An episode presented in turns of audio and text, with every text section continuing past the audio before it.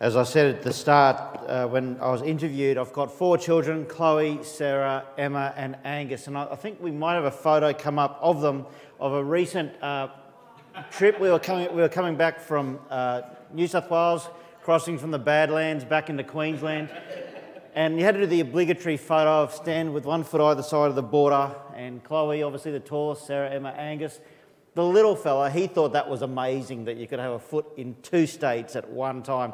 Dad, where am I now? I said, You're always in Queensland, even if you're not physically, little mate. Your heart is always there. I look at this photo, and it's one of my favourite photos. I've got it as a screenshot on my phone. I just look at it occasionally. They just make me happy. My kids make me happy. Not always. I mean, you don't see the turmoil that went into that photo or the number of times we had to get them to. It's one foot either side of the line, mate. No, no, no, no, no, not both in. No, no, one. That's it. Stop, stop. Just stop right there. That's the photo. Stop. Oh, now you've got your eyes shut. Okay, looking at the camera. But it takes me back when I look at these kids to the day they were born, each of them. And I can remember uh, at the moment that each of them was born, just for that moment, nothing else in the world mattered. I remember at the time that Sarah was born, our second kid, the, there was an election going, a presidential election in the States, and I'm interested in world uh, politics. And I had been really interested in that election, but for that moment when she was being born, couldn't have cared less who won the election. Couldn't have cared less. That was what was mattered. That's what mattered. And in the passage that Tim just read for us, we just have this moment, don't we? We just have the, a moment when the veil of humanity is lifted. And I think for just that moment, nothing else mattered. The disciples got to see Jesus with the veil lifted, and they got to see his divinity. What a thought. And it's so easy to, to run past this passage and go, oh, yeah, we know what that's about. We know that when Jesus was uh, transfigured, that we got a glimpse of his divinity because that's what we believe, and then we move on. But let's stop for the, mo- the, mo- uh, the moment. Let's feel this moment when the veil was lifted and nothing else mattered. We're told three things by Mark about what happened in this moment when Jesus was transfigured. And there's something about the way Mark writes that where's the detail, Mark? I mean, look at the way it begins. After six days, Jesus took Peter, James, and John and led them up a high mountain by themselves to be alone. He was transfigured. Oh, yeah, okay, fair enough. really? To give me more, Mark, give me more. Tell me why Peter, James, and John. Now, some people say, well, they became the early leaders of the church. They were his inner three and all the rest of it. And this was God, uh, uh, Jesus being thoughtful about training up his leaders. I've heard someone else say that perhaps the reason Pete, uh, Jesus took Peter, James, and John is because James and John were the sons of thunder. Peter had a way of having his mouth run away from him, and like a parent with children, he had to take those three away from the others because if he left them alone, they would start a fight. They couldn't be trusted, so he said, Right, you, you three, you've got to come with me. I can't leave you alone. Come on. I don't know. We're not told. Mark doesn't tell us. In fact, in some of the other accounts of the Gospels of the Transfiguration, they had fallen asleep on the mountain. They were woken up by the Transfiguration. You can imagine, we believe that when Mark wrote the Gospel, that it was because of what Peter had told him. You can imagine Mark saying to Peter, uh, So, what did you do? What, what were you doing when, uh, when Jesus was transfigured? Oh, I'd, fell, I'd fallen asleep. I, I, I dozed off. And Mark tells us three things about what this transfiguration was. The first is he was changed. Verse 2 it says, He was transfigured in front of them. Now, when we use that word transfigured, it's a strange word, not a word you often hear in general conversation, but it is the Greek word metamorphosized. It's the same word that's used of a caterpillar going into the cocoon and coming out, a butterfly. Something physically changed. This is not just Jesus, like this light is on me, that suddenly the light was on him or it came out of him and that was it. Something physically changed about Jesus. It wasn't just appearance, something changed. And I think the reason that Mark is so scant in the details is it is so hard to explain because they got a glimpse of heaven. And we know what Peter, uh, Paul says about what it's going to be like in glory no eye has seen and no ear has heard. Something about the way Jesus changed was beyond words. He was transfigured in front of them. The second thing he tells us is the clothes became dazzling white. You've got to love Mark's description, don't you? When Luke and Matthew talk about this passage, they say his clothes became like lightning. You can imagine the gospel writers sitting around in heaven talking about how they described this event. And Matthew and Luke are like, he became like lightning. What did you say, Mark? I said it's like White King. My mum couldn't get it as bright as that. Thanks for the detail, Mark. It's really helpful stuff. Not only was he transfigured, his clothes even shone. There was something so eminently bright amazing about Jesus that his clothes glowed. And then it says something that I just can't even get my head around. Verse 4 Elijah appeared to him with Moses. Now, I've got so many questions here. How did they know it was Elijah and Moses? Were they wearing name tags? Did Moses walk around with a tablet under each arm like he was carrying the law? I don't know. We're not told. Mark doesn't tell us. But here's the reason I think why it's Moses and Elijah. And this is a key thing for us to understand about this passage.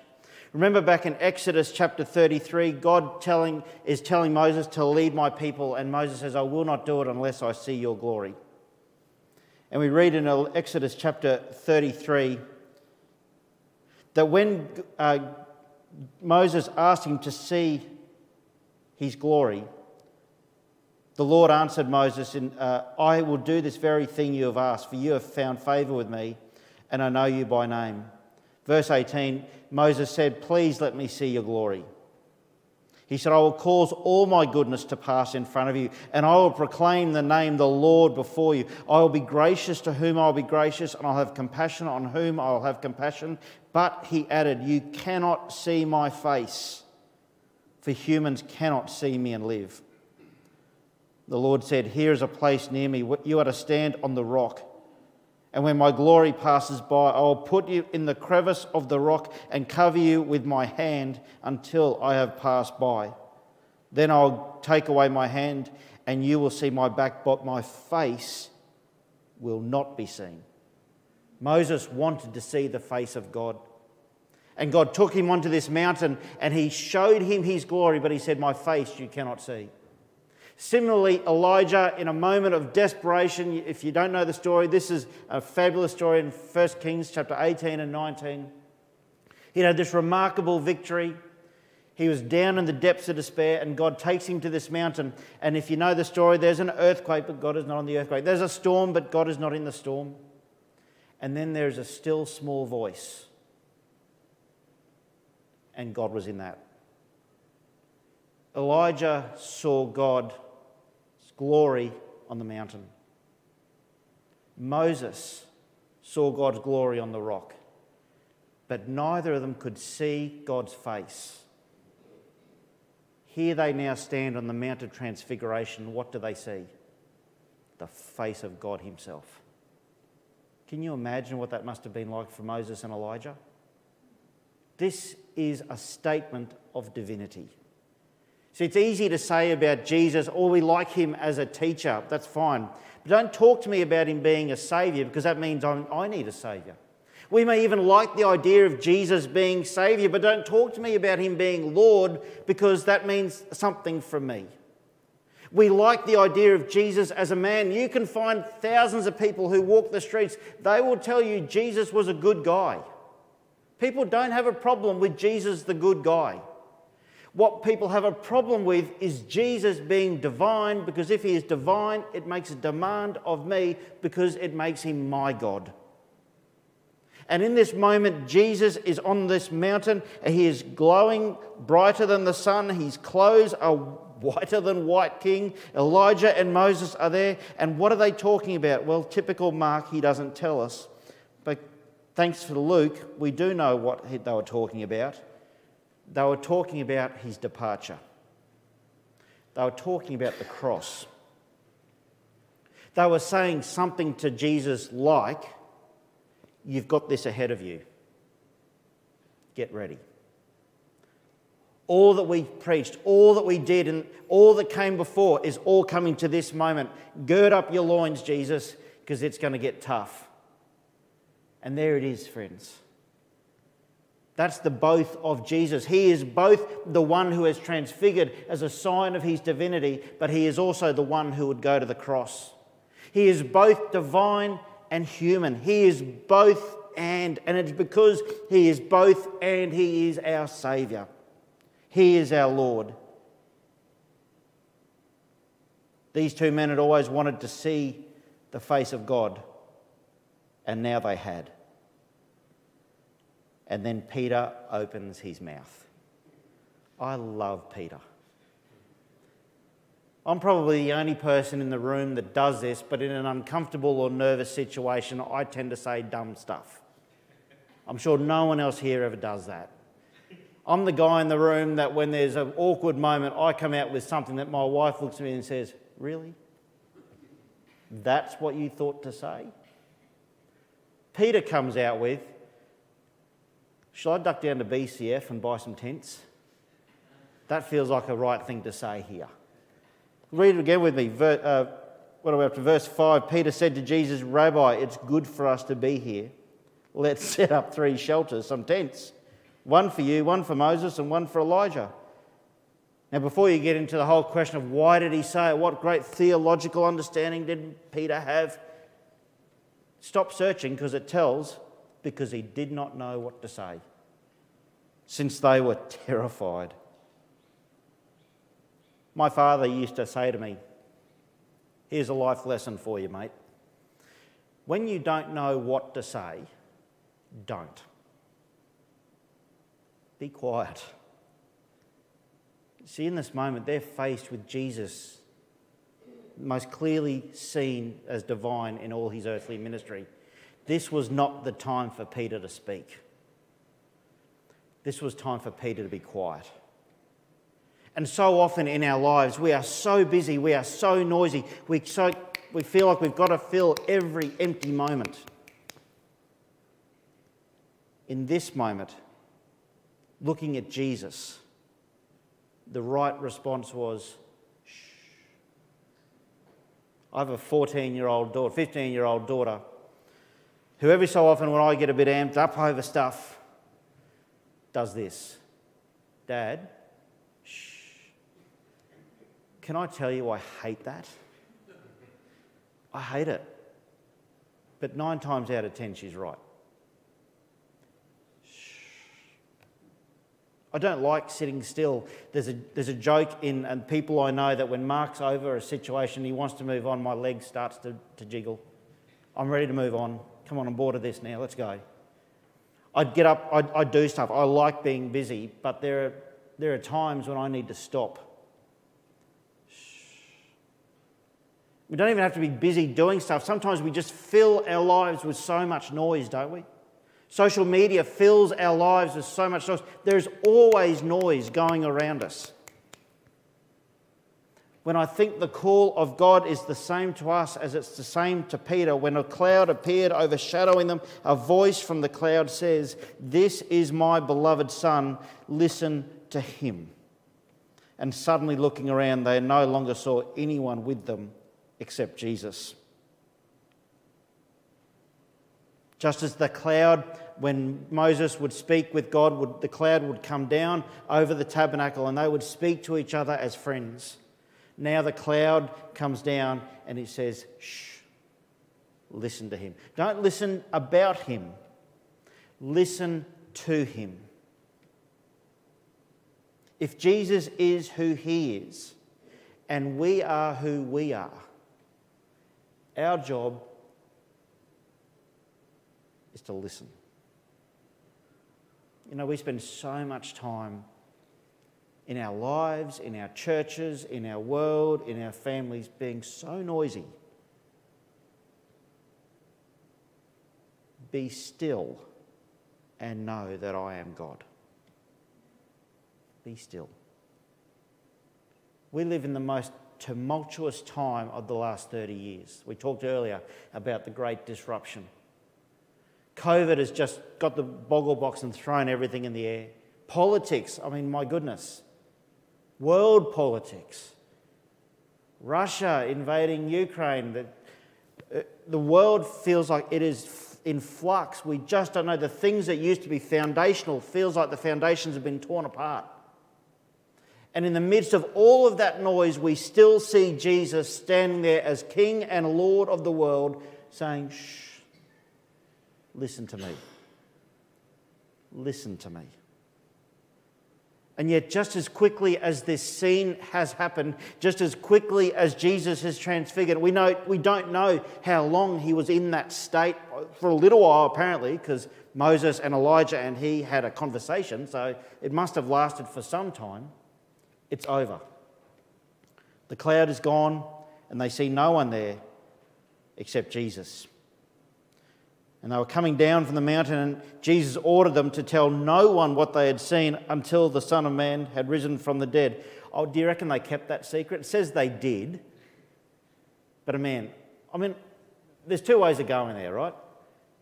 You go down and say, Guess what we just saw? And they go, No, you didn't. You didn't really see that. You're just making it up. It says they didn't, so we'll believe that they didn't.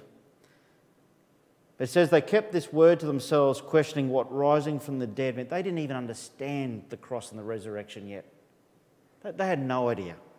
And so instead of learning the lesson of shh and listen, of course they say something again. And they ask the question, why did the scribes say that Elijah must come first? Because they know the passages of the scripture, particularly in Malachi, that said Elijah would come before Messiah. And you can see their brains turning over here saying, well, hang on a minute. If Elijah was meant to have already come and we've just seen him on the mountain with you, well, what does that mean? Because surely he should have already come. And Jesus says to them, Elijah does come first and restores all things. Why then is it written that the Son of Man must suffer many things? See, they want to talk about the, the timeline. They want to, but Matthew affirms that Jesus confirmed to them that Elijah had come in John the Baptist. They want to talk about Elijah, but Jesus takes them back to what's actually important. Why then is it written that the Son of Man must suffer many things and be treated with contempt? See, they want to talk Elijah, he wants to talk the cross. This divine, transfigured, powerful Jesus has a laser focus to the cross. He has come, and they did whatever they pleased to him, just as is written about him. So often we want to talk about our agenda. Jesus keeps bringing us back to his. Shh. I'm going to the cross. Shh. Listen. If Jesus is who he is, and, when, and we are who we are, then the challenge of this passage is the same for us as it was for Peter. Shh, listen. John Owen, one of my heroes of the faith, who spent decades contemplating the glory of Christ and meditating on the glory of Christ, wrote this The more I see of the glory of Christ, the more the painted beauties of the world will wither in my eyes. The more I see of the glory of Christ, the more the painted beauties of the world will wither in my eyes. I fill my life with so much noise. Social media is noisy. Jesus says, shh, listen to me. And you know, I think this isn't just about individuals either. I think, let's, let's be honest here, I think it's churches as well. We fill our church services, we fill our church lives with so much noise and activity, and we think that, it, that is a replacement for Christianity almost. When our role in the church is also shh, listen. We're going through a five year strategic plan process at the moment as a church. And so I did a little bit of research online, reading different authors that I like, that I respect, Bible guys that I respect, and looked for what they describe as the markers of healthy churches. One guy had five, one guy had seven, one guy had nine. If I looked harder, I'd probably find someone with 11. Like, you just pick a number. Do you know the constant of the five, seven, and nine that none of them had? Prayer. How can we be healthy Christians? How can we be healthy churches if we're not praying? Listen. This is the Jesus that was transfigured in their, before their eyes. This is the Jesus that was focused on the cross. This is the Jesus that went to that cross. This is the Jesus that rose from the dead. This is the Jesus that ascended to heaven. And this is the Jesus that is coming again. Listen to him. Not just about him, but to him. And the invitation is we shall be changed as well. Paul tells us in Philippians that we are being changed in, from likeness, from glory into glory. So, this is the challenge of this passage to see Jesus for who he is. And, like the divine voice said, listen to him. So, before Spencer comes up to lead us, I presume, in a last song. Should have checked beforehand. What I'd like to invite us to do is I'm going to pray, and then I'd like us just to sit for three or four minutes in quiet. Not thinking about what we're going to do for the rest of today, not thinking about the stuff that's got to be organised before we kick on into Monday, but to sit and listen Jesus, what do you want to say to me out of this today? Listen to him. So let me pray, and then, Spencer, if we can leave it a couple of minutes, we'll sing together to close. Heavenly Father, thank you for Jesus. Thank you for his goodness. Thank you for his grace. Thank you for this moment when we see Jesus with the veil lifted and nothing else matters.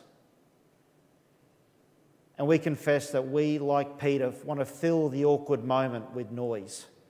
We want to bring in our agenda.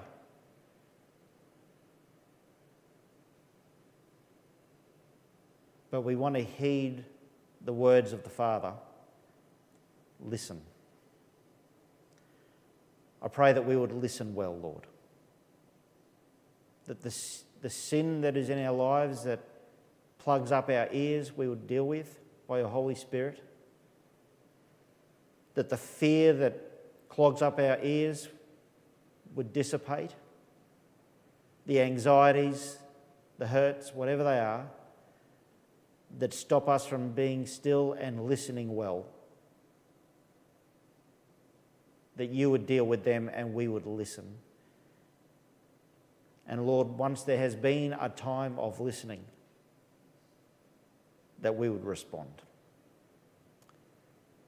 Thank you for Jesus. That he is the one who was who glowed like the sun, but he's also the one that died on a cross for us. In Jesus' name. Amen.